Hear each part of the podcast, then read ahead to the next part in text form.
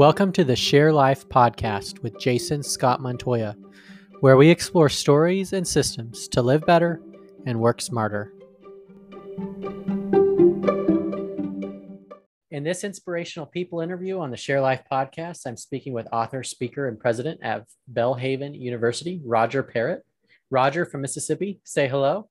Hey, it's nice to be with you on this, and I appreciate the invitation. What a treat to share with you and your and your audience. Yeah, yeah, thank you. Uh, so Roger uh, is a delivering. He's delivering actionable insights for both parents and businesses. He was named among the 10 most visionary education leaders of 2021 by the Education Magazine.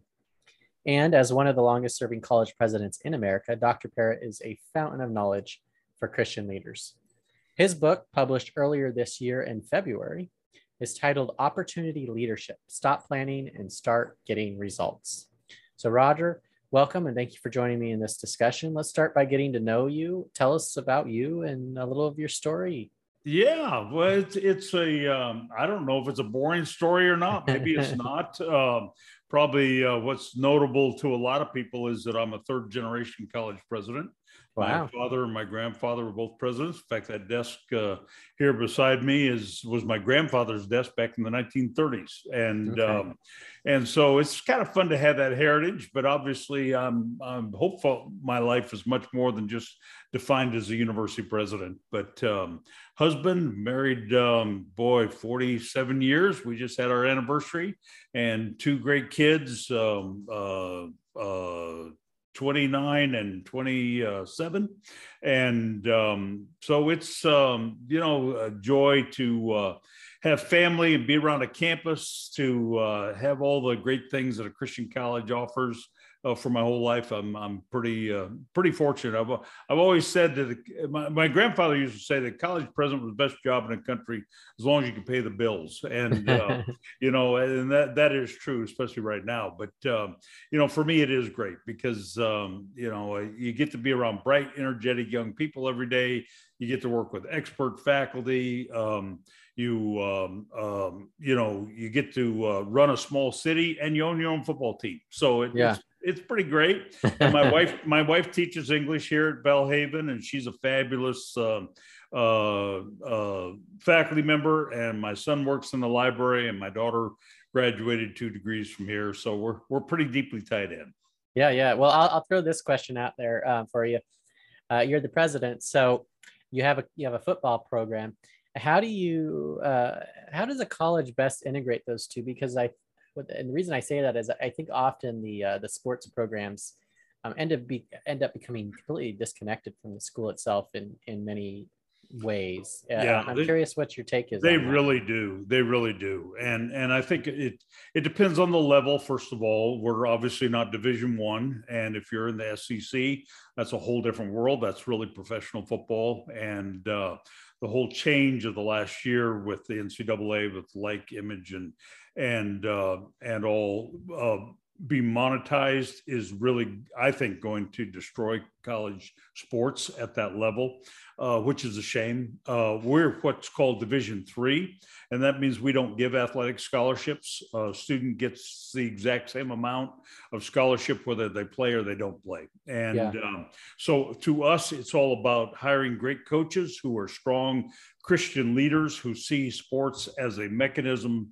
and a vehicle for mentoring and for developing young people and giving them a great collegiate sports opportunity to play at a at a high level. And the competition is tough. Um, uh, I had uh, we had a few years ago. I, I, had a offensive lineman who came to us transfer from Ole Miss. This guy was huge. He was six seven, and and I asked him one day. I said, "How how is it different?" I said, "I worry about you a little bit. You're used to playing in front of." you know tens of thousands and now you got a couple thousand people at a game and how's it different he said you know, he said it's really a tough brand of football. He said I just have to bend down farther because everybody's not as tall as I am as they are in Division One. But uh, you know, in that you can build a. I think a coach has more opportunity for mentoring in a young person's life than anybody else does, and you can use that for good or for bad. And if a coach is Christ centered and a coach wants to build in that, that student a, a pattern of life that will help them for success, they can use it for great good. Because a coach has the one thing that I don't have, faculty don't have, mom and dad don't have. They own the playing time. So they can determine who gets in and out of the game. So students are very responsive to a coach.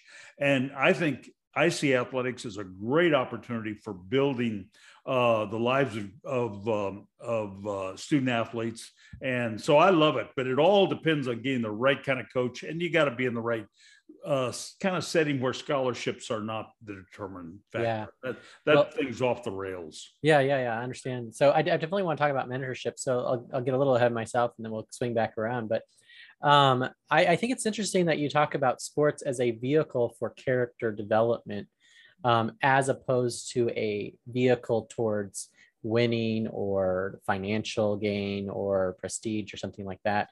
And so, um, how does one go about making that type of choice and and fostering that, especially in a culture that is does they they would almost in many cases look down upon that type of approach of this is a vehicle for character development.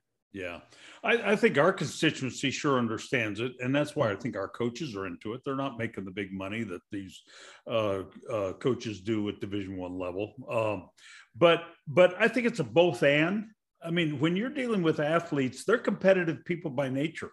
So yeah. don't squash that competitive spirit that God put in them, help yeah. them to build on that, but build on it for good and and to win for the right reasons and to win in the right ways. And we mm-hmm. love to win. There's no there's no question. Yeah. And okay. um, you know, we we we win a lot. Uh, our softball team just uh, wound up number eight in the country, and you know we beat a lot of big name schools, and yeah. uh, we like that as a Christian institution.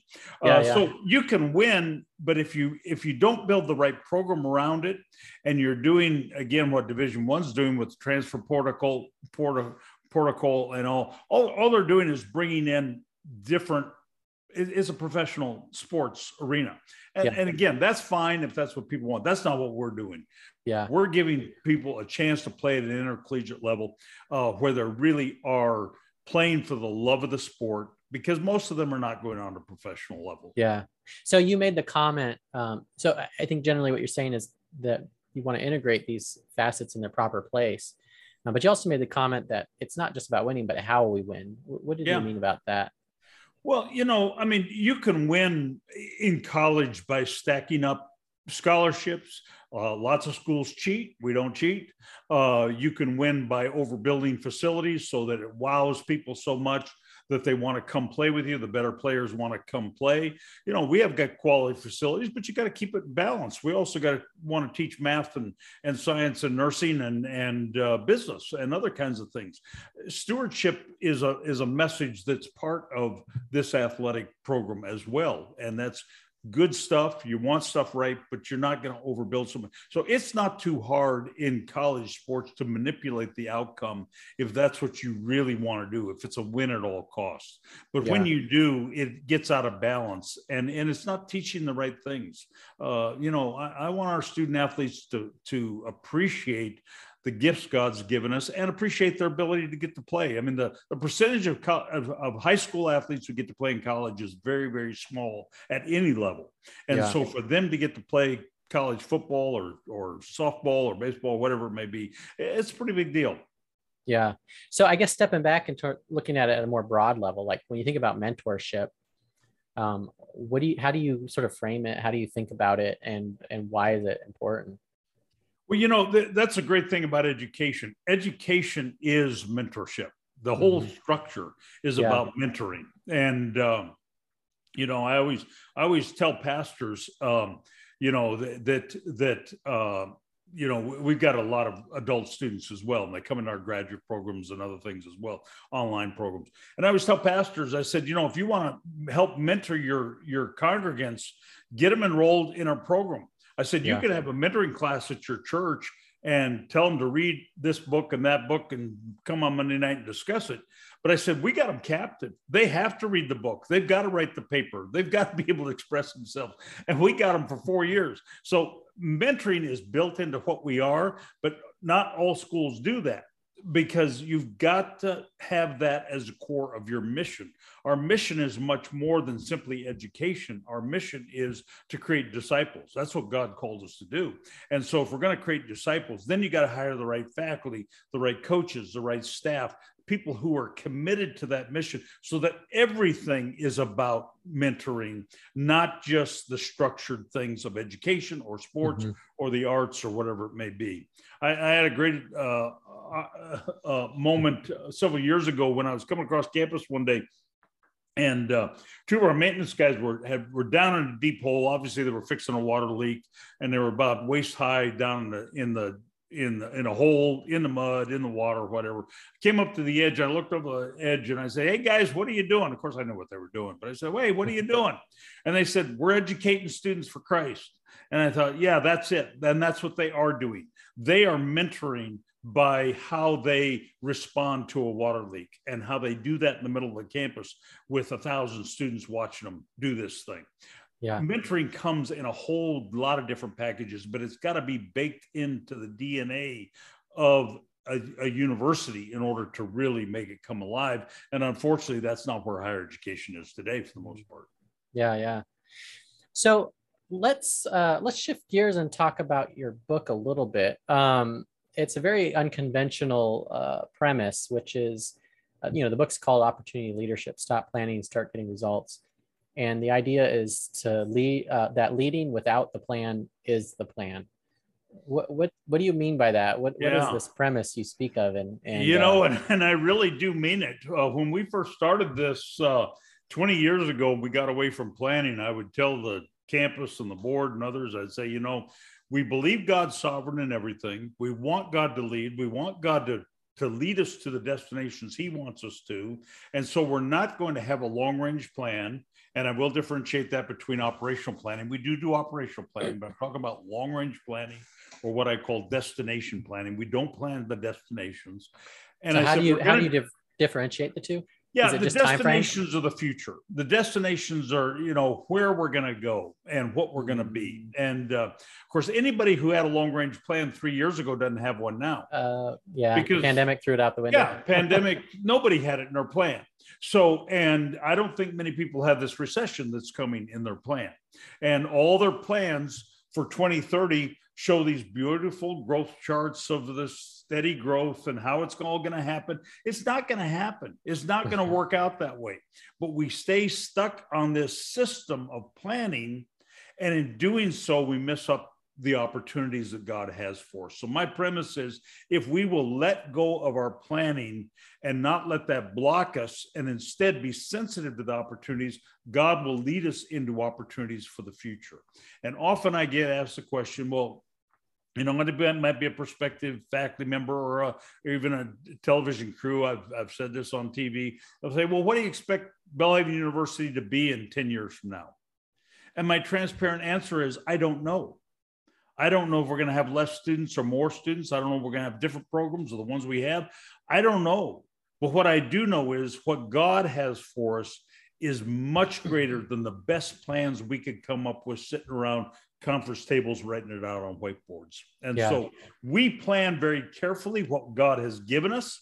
We know we're going to play football. We know we're going to teach English. We know we're going to stu- feed students in the dining commons. So we plan what God's given us very well to be the best stewards we can of that. We don't plan where God's going to take us. And so the image we use is that we want to be a sailboat prepared to catch the wind of God and go wherever God winds takes us rather than a powerboat that goes where we think God wants us to go and ignores the wind. And that's the big difference uh, in this. And so, in that, back to your original question, yeah, the plan is there is no plan. And people would say, well, that's really nice that God's in charge and we're going to trust him and all. But if that doesn't work, what's the plan? And my answer was, there is no plan. That is the plan to have no plan. And yeah. it's amazing how, if all of us will track back the significant things of our lives, the things that mattered most, the things that changed us the most, the things that impacted our direction were not things we planned in almost all cases. Mm-hmm. They were opportunities God brought. And my contention is we're missing a lot of the opportunities because we're so focused on our plan, we don't even sense them when they come. Yeah. So I think part of what I'm hearing from you, and you clarify this, is you're saying, hey, Jason, it's about stewarding what's in front of us with excellence yep. and not getting ahead of ourselves and uh, becoming uh, fortune tellers, right? Yep. Exactly. Exactly. Yep. Very much so. And if we'll use the gifts God has given us and and and then be sensitive to those opportunities. I mean, the thing about a sailboat is you have to be very sensitive to the wind when you're in a sailboat. When you're in a powerboat, you can completely ignore the wind. So this mm-hmm. image of the sailboat, in fact, there are five chapters in the book kind of yeah. taking that into detail, is is the sensitivity to the wind and where God wind, winds wants to take us. And and so you get a lot of things that come. Well, is that an opportunity or is that not? And to me, it comes down to three criteria mission, gifting, and capacity. We've got to know our mission so well that we don't waver from our mission. We know what God's called us to, and we don't budge from that. Secondly, our our our our uh, gifting. What are we good at? What are we able to do? I mean, I, have been offering um, uh, degree programs in China in uh, in Mandarin, and we had an opportunity come along uh, last fall to open a doctorate in business in China with the number one rated school in China, the Harvard of China. They wanted to partner with us. And we were able to do that and make the decision within about a day and a half because we knew our gifting and then capacity. What do we have the capacity to do? When you understand your mission and gifting and capacity, and then you're sensitive to opportunities, it's amazing what God will open up that's far beyond the best we could imagine. Yeah, yeah. So the other thing that comes to mind is like in terms of like the metaphor, the sailboat and the motorboat, the difference between artificial and and natural, I guess. Um, how would you uh, explore that idea in terms well, of those? Yeah, I mean the the the sailboat. I mean, you got to be looking up. You got to be looking out. You got to be focused on all aspects of everything going around you. You're sensitive to the wind, but you're also sensitive how that boat's interacting with the wind and how the lines are tied, too light or too loose, and all those kinds of things, how the sails are. All this stuff you're aware of when you're in opportunity. When you're in in long range planning, you set your mark of where you want to go and you just keep pushing to go to that mark no matter what, and you don't budge from it. And so I don't think we're really engaging the, the needs and the culture around us when we're focused on our plan. We're, we're not responsive to those things. And if you look at the life of Christ, I mean, this is how his ministry operated. I mean, how many times do we read he was headed one place and somebody came and asked him to go someplace else and, yeah. and pulled him away? And what if he would have said, well, no, I can't. My plan was to go there and I can't yeah. go there. And, and if that's how we that, but that's how we operate. We say, well, that's our plan. We can't do this because yeah. this is our plan to go here we got to get rid of that stuff. And when we do, we do so much more. My problem is not just that planning doesn't work, and I can you can prove that it doesn't work. Go back and look at your old plans. Any any ministry or business out there, look at your plans. It didn't work. But the bigger concern is we're missing God's best. God yeah, has so much more for us than what we could plan. And this works whether it's a university or a church or a family or a business. I mean, um, you know, one of the uh, one of the endorsers of uh, of my book was Jim Morgan, who was president of Krispy Kreme and turned that company around. And Jim said, "This is how we did it. This is exactly what we did at Krispy Kreme. We captured the opportunities." And uh, so, you know, this this is a biblical model. It's not a new model of leadership. It's a biblical model that really is grounded in how uh, Christ led. Yeah, yeah.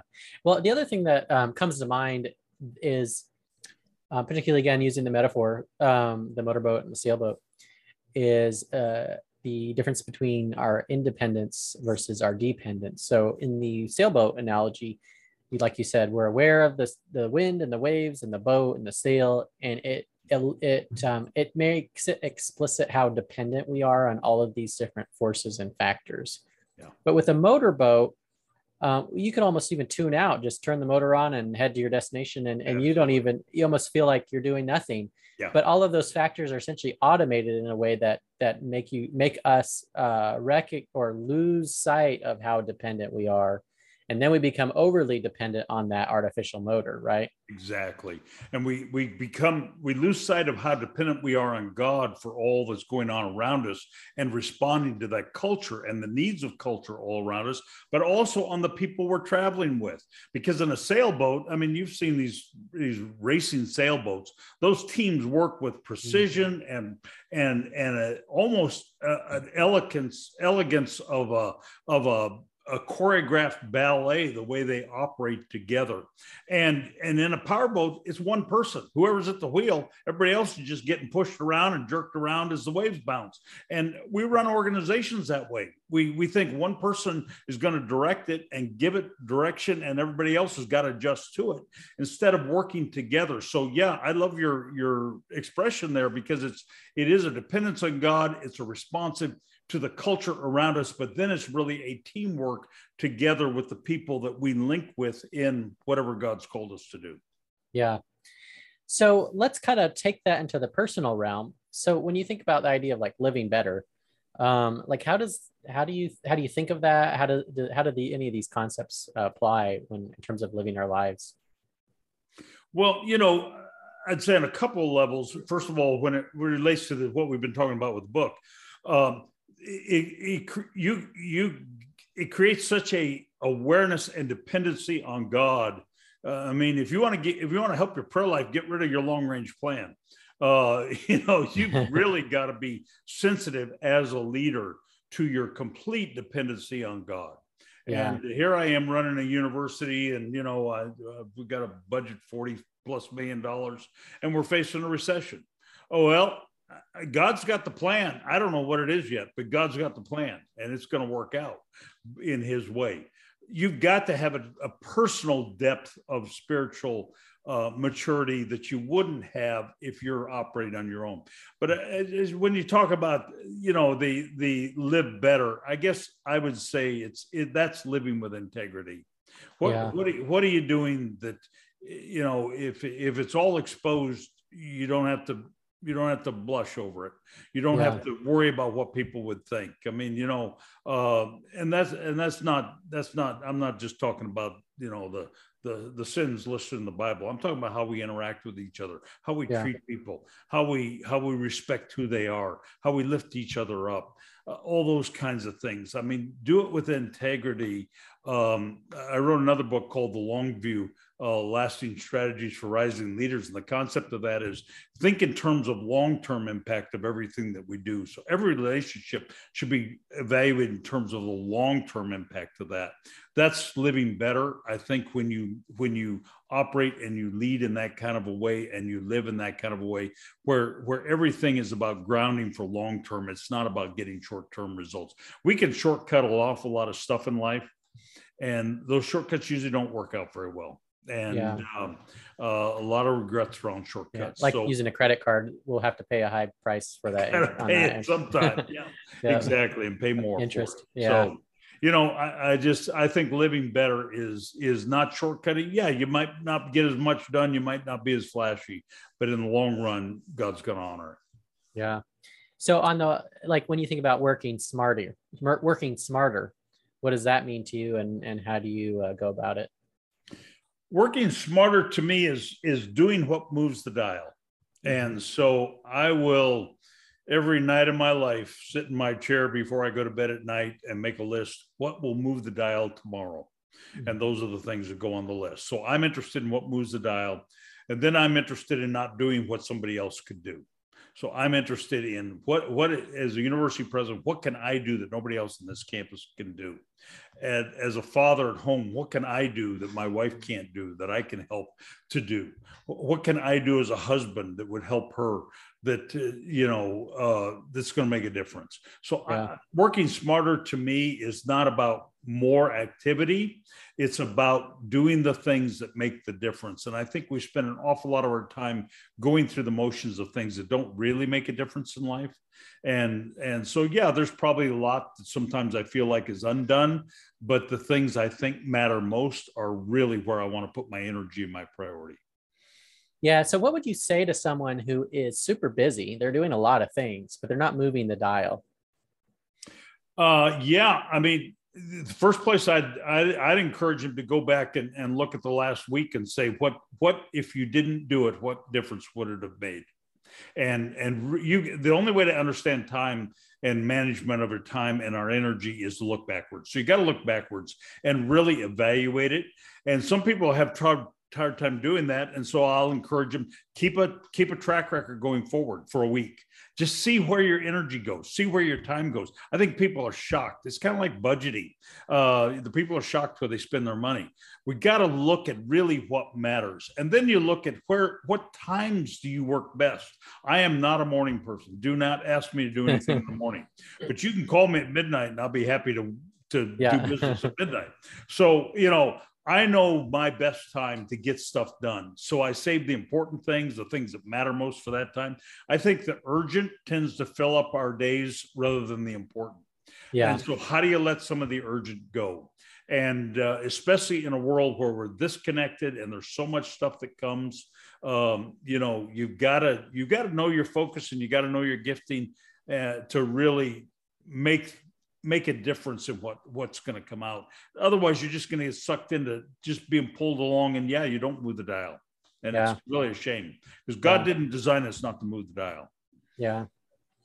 So let's talk about narratives, stories. Uh, what are some real or fictional stories or narratives that have shaped you as a person? I love biographies, and I'm a. Uh, if I wasn't a university president, I'd be a historian. Although I think it'd be too much work. Which which uh, um, which, which uh, part of history would you uh, focus on? I I uh, you know I jump around right now. I'm I'm and I do everything on Audible. So I when I say read, I I'm by, by that I got mean it. listen uh, because I have to read too much higher education stuff. So I don't want to use my eyes when I've got yeah. to do what I'm enjoying. So I, I use Audible a lot and. Um, so right now I'm doing a biography of of uh, Thomas Jefferson and his moral and faith life. And um, uh, but I've probably done several biographies on all the U.S. presidents, major figures around the world, different ages, different categories, from ancient to to fairly current. I don't do anybody probably real current, but here's the reason I do that. Uh, first of all, I'm fascinated by the stories of their life. I don't I don't study their history for the things we all know them for uh, I don't study, uh, you know, um, uh, FDR for leading us through World War II. I know he did that. Or, or maybe a, a great example is, uh, you know, uh, President Johnson and and what he did for uh, um, racial legislation. Yeah what I study them for is not the part that they know. I study them for the part where they had to face the difficult problems, the difficult times when it was overwhelming. And how did they get through that? I mean, there's yeah. a great story about how uh, Johnson was at the edge of trying to get this legislation through, and he was so overwhelmed by it. He was in bed with the covers over his head, and his wife was saying, You got to get up and you got to go up to Congress. And he didn't want to go. And, yeah. you know, that's real stuff. I mean, yeah. that's you. We tend to idealize these people as if as if they accomplished this stuff and it was all handed to them on a platter. It wasn't. It was hard, real work by real people with real emotions, with real family challenges, and all the kinds of stuff that we face. I want to understand those stories, and so you know, I, I get inspired by seeing what they did and seeing how they persevered to make some of those things happen. So, you know, their track record is one thing, and it's wonderful to see, you know, what a Thomas Jefferson did or a or a, a, a, a um, John Adams. One of my heroes is John Adams. I think we wouldn't have had this country uh, today without John Adams. Uh, um, to see what they did, but I want to see what they got through in order to do what they did. And those things inspire me because nobody got an easy pass. Nobody, nobody gets an easy pass. Everybody's got it hard. And I want to see how they made it through because hopefully that'll help me. Yeah. I guess the thing that comes to my mind is um why why do you care about that particular thing that you're looking to learn about because it does seem um, unique in the sense of most people are not interested in that topic or that angle that you're going after well again i'm looking at leaders and the, the fullness of who they were and in a public leadership role people know who i am as a public leader but they don't know life at home they don't know i got to take out the trash. I got to deal with the kids. I yeah. got to deal with all the kinds of stuff everybody else has got to deal with. And I want to see how other leaders have done that through the through the ages. And I I I study public figures because their stories now are so transparent. There's been so much research on them. If you study somebody fairly current, their life's still pretty hidden and you, you, really can't see what happened and how yeah. they coped with it.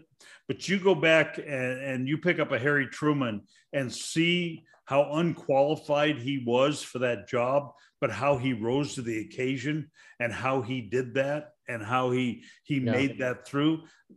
It's been studied enough that every aspect of his life has been uncovered, so you can see this stuff. You can't see that in current people, and so that's probably yeah, why okay. why I default to it.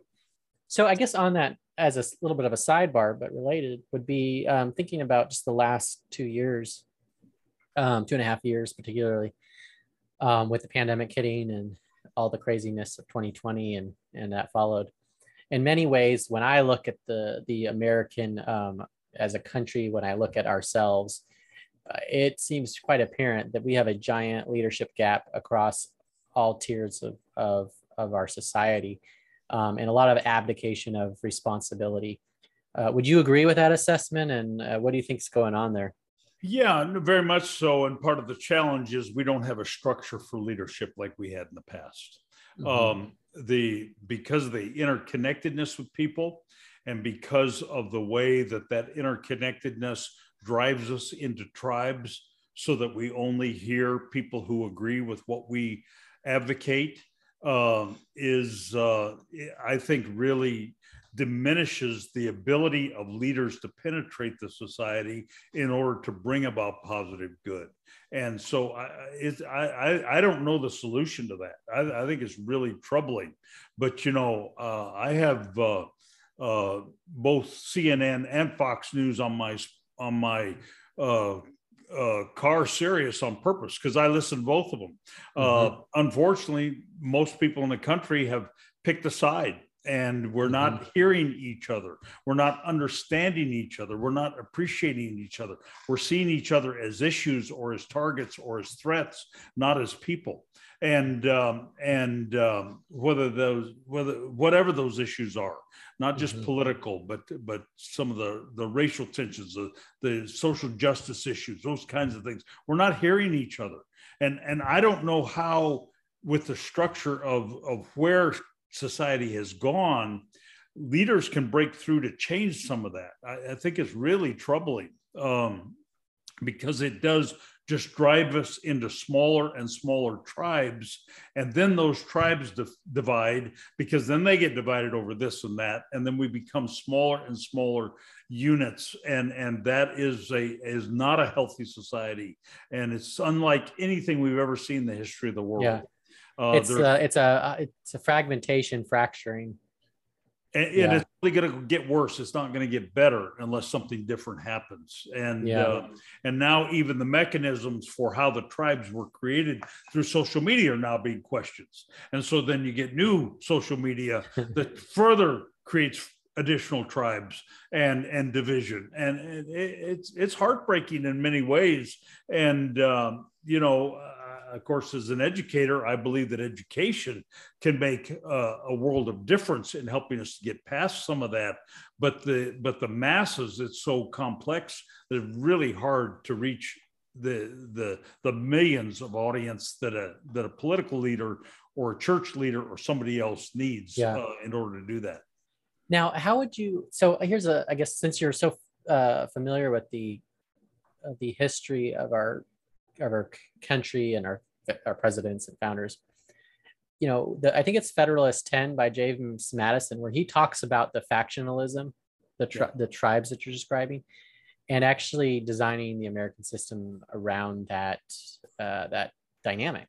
So mm-hmm. perhaps what we're seeing is actually a fruition of that design would what would you say? I, I think I think in some ways we are. I mean, America's always been that way. There's a, there's a wonderful book on on how kind of America expand with the different perspectives from New England and from uh, from the New York influence, the Virginia influence, uh, the Florida influence, the New Orleans influence, how that all happened and how that came about. And, and so you do. I mean, if we were, uh, we should be Europe in many ways. Those should have been separate countries. The challenge now is that they've all gotten commingled, and so you can't geographically separate it out like you like you might have, uh, you know, a hundred years ago. And so I, I don't know. It's it. I think it's a perplexing question because um, because yeah, it has been I mean, the the culture of the South, where you and I live, you're in Atlanta, I'm in Jackson, Mississippi. It's a very different culture than the Pacific Northwest or California or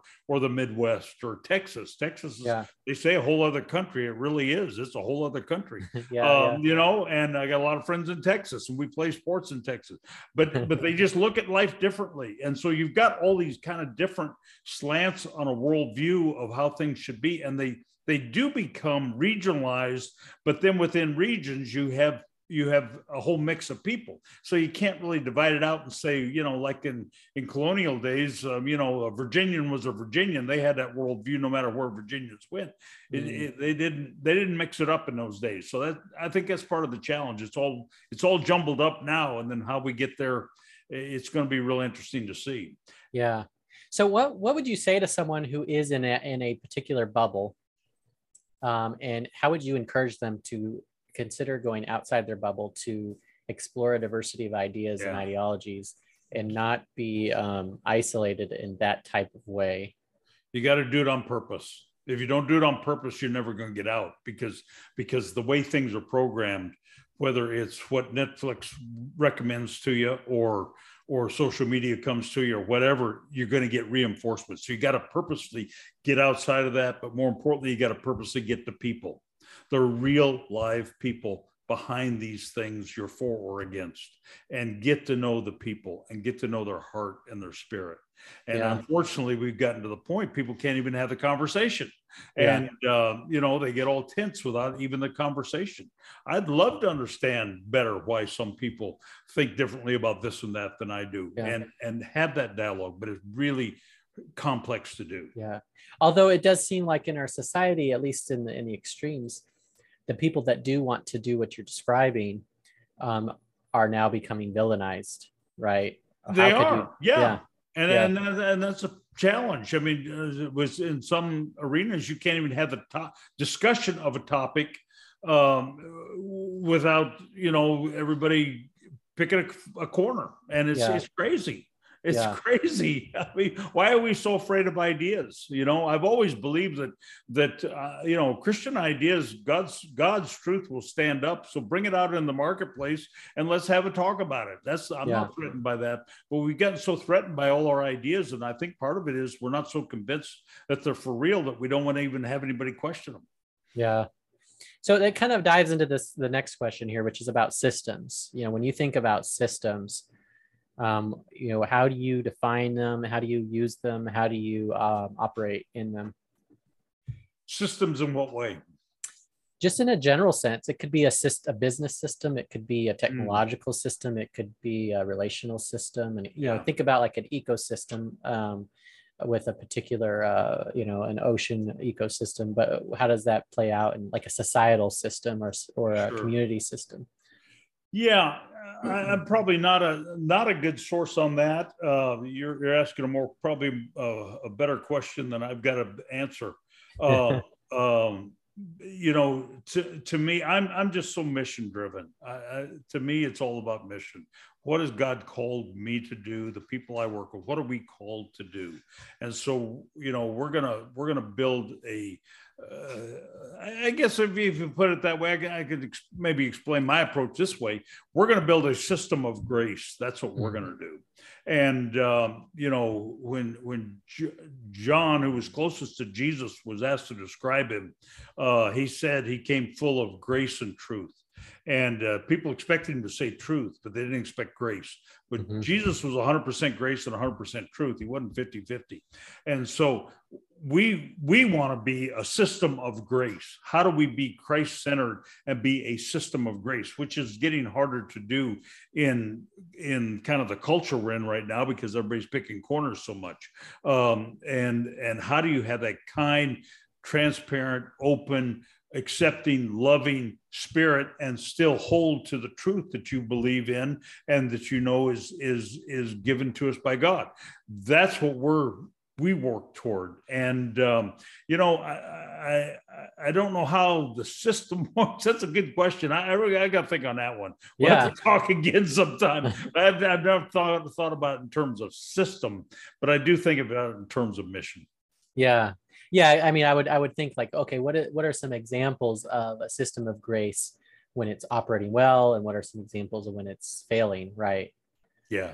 So, I, I, think it i think it's you know i i, I kind of we, we got a, a fountain at our university um uh that's it's got a fountain and it's just nice, beautiful thing of water around it. It's got boundaries on it. It's got barriers to it. The water can't just go down the hill. It's got to stay within that boundary. So I, I consider that boundary as kind of the truth. And within that is the grace. The water mixes up in a lot of ways, and a lot of water can get in there yeah. uh, that feels differently and moves around. But so we kind of know where our boundaries of truth are. And yeah. then within those boundaries of truth, we're going to be as graceful as we mm-hmm. possibly can because grace is as important as truth. And as Christians, if we would be as serious about grace as we are about truth, maybe people would actually hear our truth. Yeah.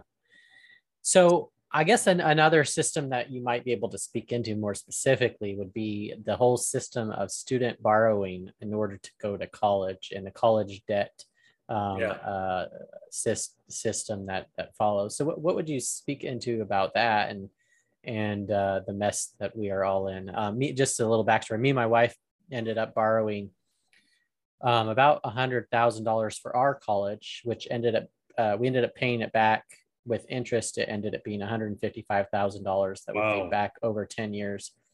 And uh, it was that was a painful journey. It was certainly, uh, to your point earlier, it was a process that developed our character mm-hmm. and changed us into better people.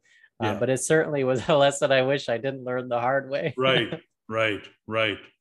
Yeah, very much so. Uh, and I'm sorry you've been through that. I, I, think higher education hopefully has gotten smarter about how to guide students on borrowing.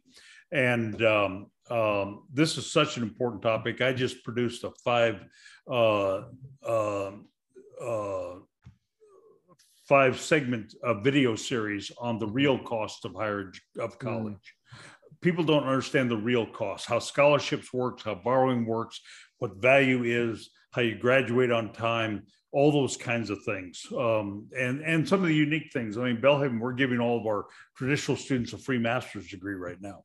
Um, there are unique things available. So, but when it comes strictly to the borrowing, first of all, you would be the probably a little bit of aberration on a lot of undergraduate borrowing. Again, I don't know what you borrowed for, but uh, most of the grad borrowing is in the graduate arena, not in the undergraduate arena. Uh, so undergraduate usually can graduate with a fairly reasonable uh, borrowing limit. Now, again, you marry somebody else who who um, um, you know borrowed a lot, and um, and then you you got a double. So that does yeah, yeah. get complex in a hurry. Uh, so it's not an individual thing, but you know, I encourage students borrow for what appreciates in value. So your mind investment in your mind. We know if you go to college, you're going to earn a million and a half dollars more a year than if you don't go to college. So that's a good investment. Don't borrow for cars, borrow for furniture, et cetera, et cetera. You borrow for things that appreciate. So that's a, a beginning point. And then how do you do that? There are a lot of com- good ways in which a great financial office can help you do that and, and control that borrowing. A lot of the borrowing, which is in the category you're talking about $100,000 plus, is often those professional degrees of law school, medical school, that kind of thing.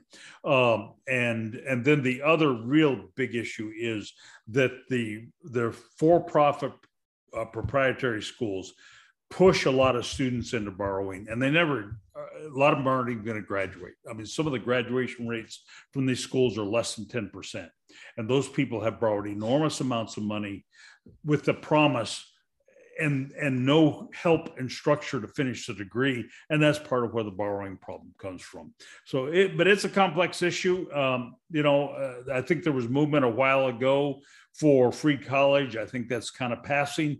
I don't think that's going to happen. There's been some movement for debt forgiveness. Uh, there might be a little happen on that. I don't think it's going to be anything overly dramatic.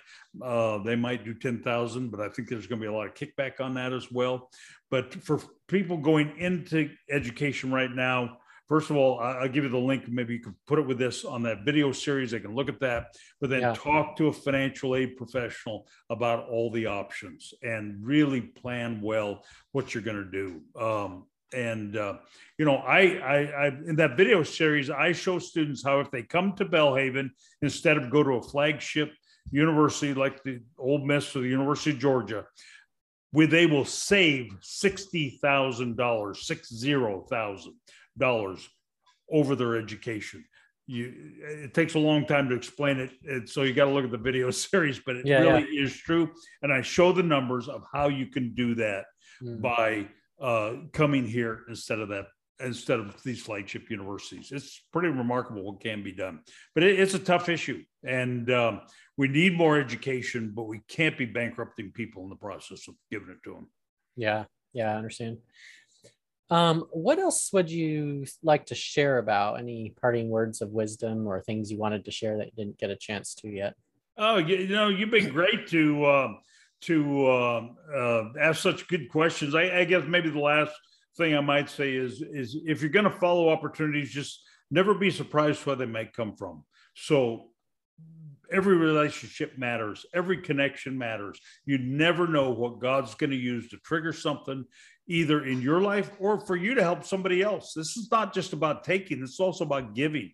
And um, those connections matter and value them.